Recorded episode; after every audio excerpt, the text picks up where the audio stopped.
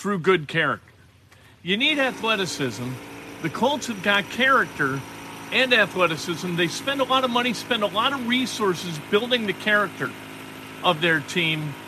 Can you do it that way? And will we feel better about it as Colts fans if they're able to do it that way?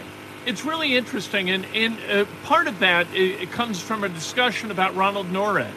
Ronald Nored, the Pacers Summer League coach, from the time he was at Butler, embodied number one, everything that's good about Butler, and number two, everything that's good about leadership. If you talked to Ronald Nored when he was a student athlete at Butler, you wanted to hire him to do anything. If you managed anything, you thought, I got to have this guy on my staff.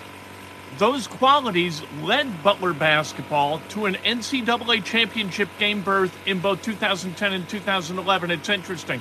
Pacers getting ready to, to go to war in Vegas and hopefully win some games in the Summer League. We'll see. Jalen Smith signed his deal as a free agent to stay in, in Indianapolis, play for the Pacers, and be the starting four, according to Rick Carlisle. We'll talk about that as well.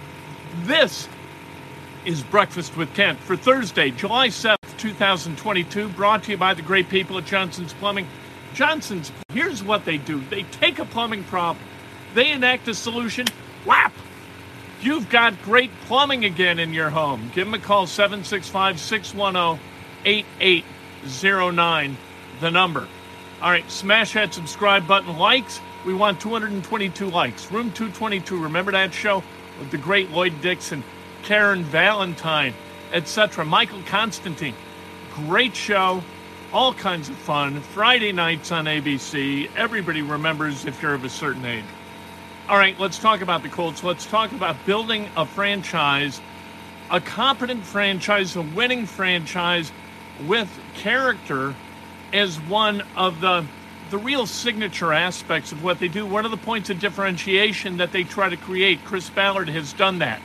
Came here a little bit over five years ago, five and a half years ago, and said, "Here's how we're going to build a winner."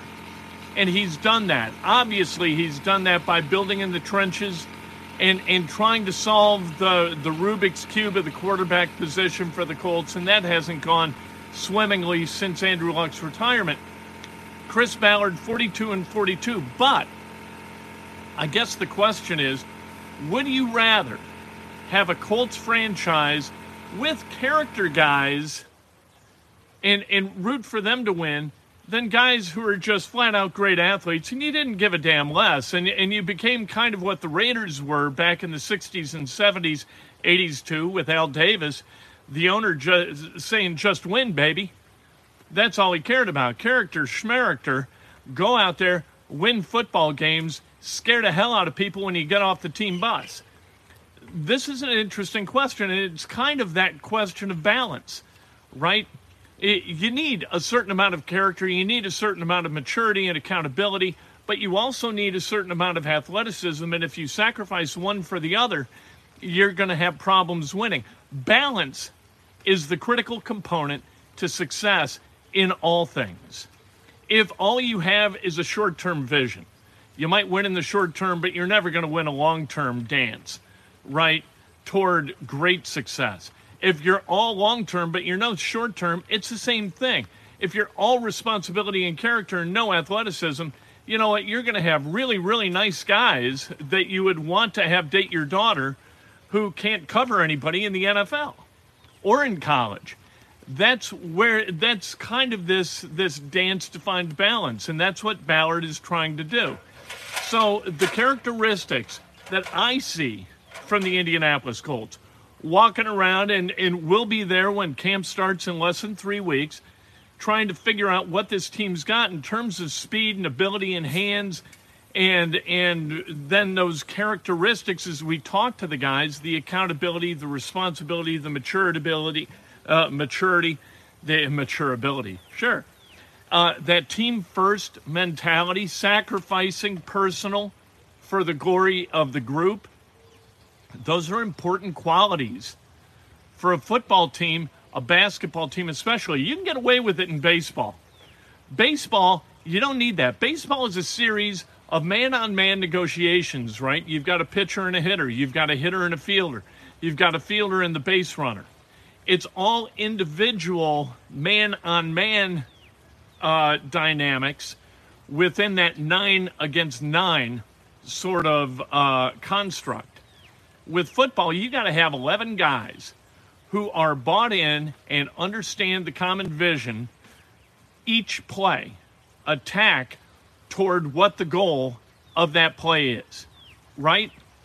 And and attack a defense and and hope that you're a little bit more disciplined, a little bit better practiced, uh, a little bit stronger and a little bit faster. And if you can do that enough times, you're going to win a lot of football games. The same is true in basketball.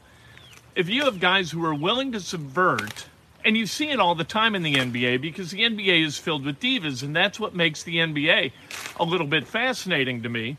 It drives some people crazy. To me, it's fascinating to see NBA teams with diva type guys, right, who are otherworldly talented, all of a sudden uh, try to fit what they do within the construct of the team and bring winning to whatever organization they're with. And, and a lot of times it doesn't work. You look at Kyrie Irving. He is iconoclastic. He is a, a an individual kind of wrapped in that team sport. And, and his teams have difficulty succeeding regardless of his talent because he just doesn't see basketball as a five on five enterprise. He sees it as a one on one or a two on two enterprise, and that just doesn't work. The Colts, what are the characteristics that they look for? Team first mentality, I mentioned. You are playing for a team, you are playing for the glory of a team. With team glory, you can experience personal satisfaction, personal wealth. All things become possible in the NFL with team success. The Colts try to find people, and they spend a lot of money doing it, a lot of resources doing it, trying to find people who are willing to subvert the individual for the glory of the team. Discipline. You got to be disciplined. And you've got to be you've got to be willing to listen and you've got to be respectful. And the discipline comes in being on time, working hard every single day. And Frank Reich says it relentlessly that every day you want to become 1% better. And if you do that enough days, all of a sudden you got a chance to be really, really good. All those 1% tend to stack up. And that's also the thing about team sports and about the NFL about the NBA too, in, in some respects, but college basketball probably more than the NBA, is you feel really, really good about having your kid learn about life through the lessons that sports teach, right? Sports teach selflessness. If that's all your kid gets out of watching the Colts or out of watching the Pacers, is a sense of that selflessness you got a chance to have your kid learn something that's going to be very, very valuable, not just to the company for whom he works, but in his life as the head of his own family or her own family. It's a really important thing to learn that we are a community and we live and operate in a series of communities, right? We work for a company and we're surrounded by people who need to buy in to the success of that company we live within a family, and that family isn't there for you as much as you need to be there for them. And if you have enough people within a family or a company or a team, if you have enough people who understand that and are willing to metaphorically ball out every day to try to win for the team and try to lift one another, number one, you're going to be really successful. Your bottom line is going to be successful.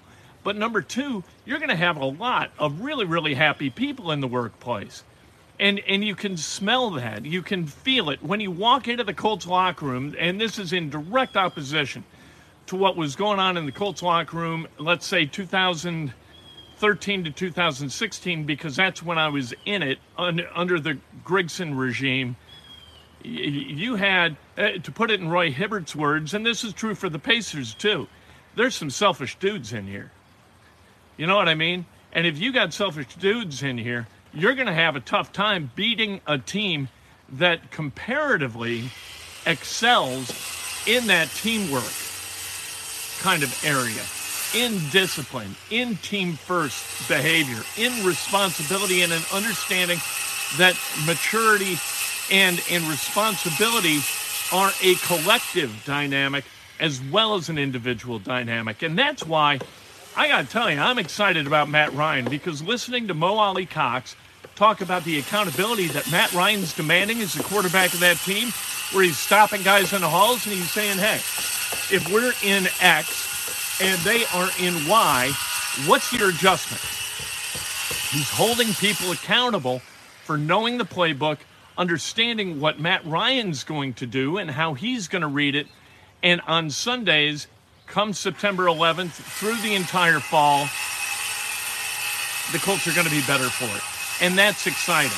That's fun. What is the point of winning if it doesn't if it doesn't validate some kind of belief about the character of humanity? Why play? You know what I mean? If you got a guy and that guy's all about him. And he contributes to a championship. What what thought what philosophy is validated by that championship? A lombardi trophy ought to stand for something. A lawrence o'brien trophy ought to stand for something.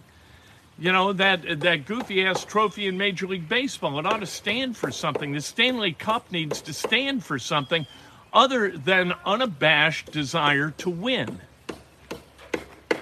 it's got to stand for some kind of characteristic and some kind of collective character that brought the winning.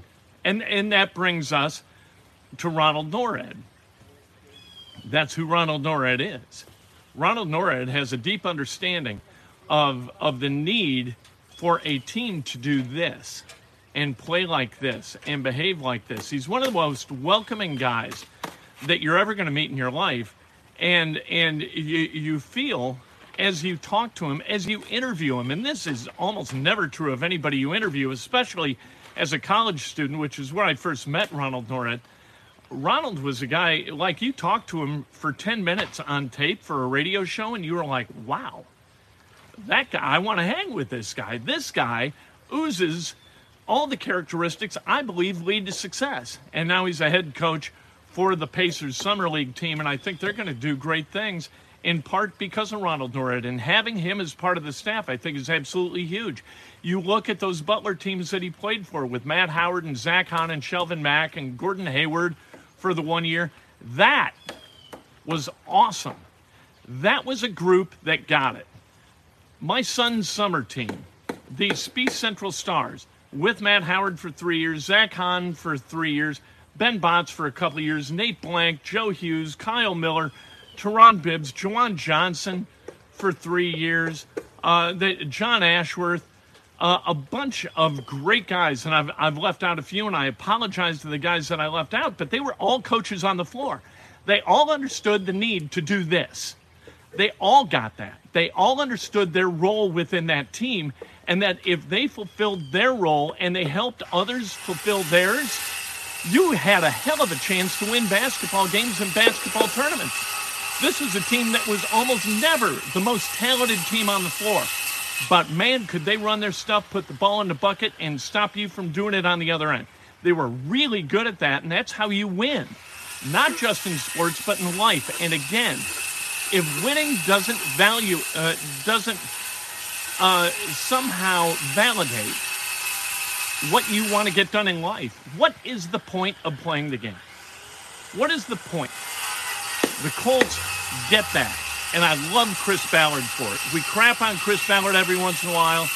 Odd years, not great drafts. We know that. Some free agent signings and non free agent signings where you're like, you got to get busy and get a wide receiver. Let's go. And we don't care about carry. Let's get a fast guy who can stretch a defense. Chris Ballard doesn't play that, and I'm glad he doesn't. Kevin Pritchard seems to have come around. I don't think that that was a focus for the Pacers for a long time.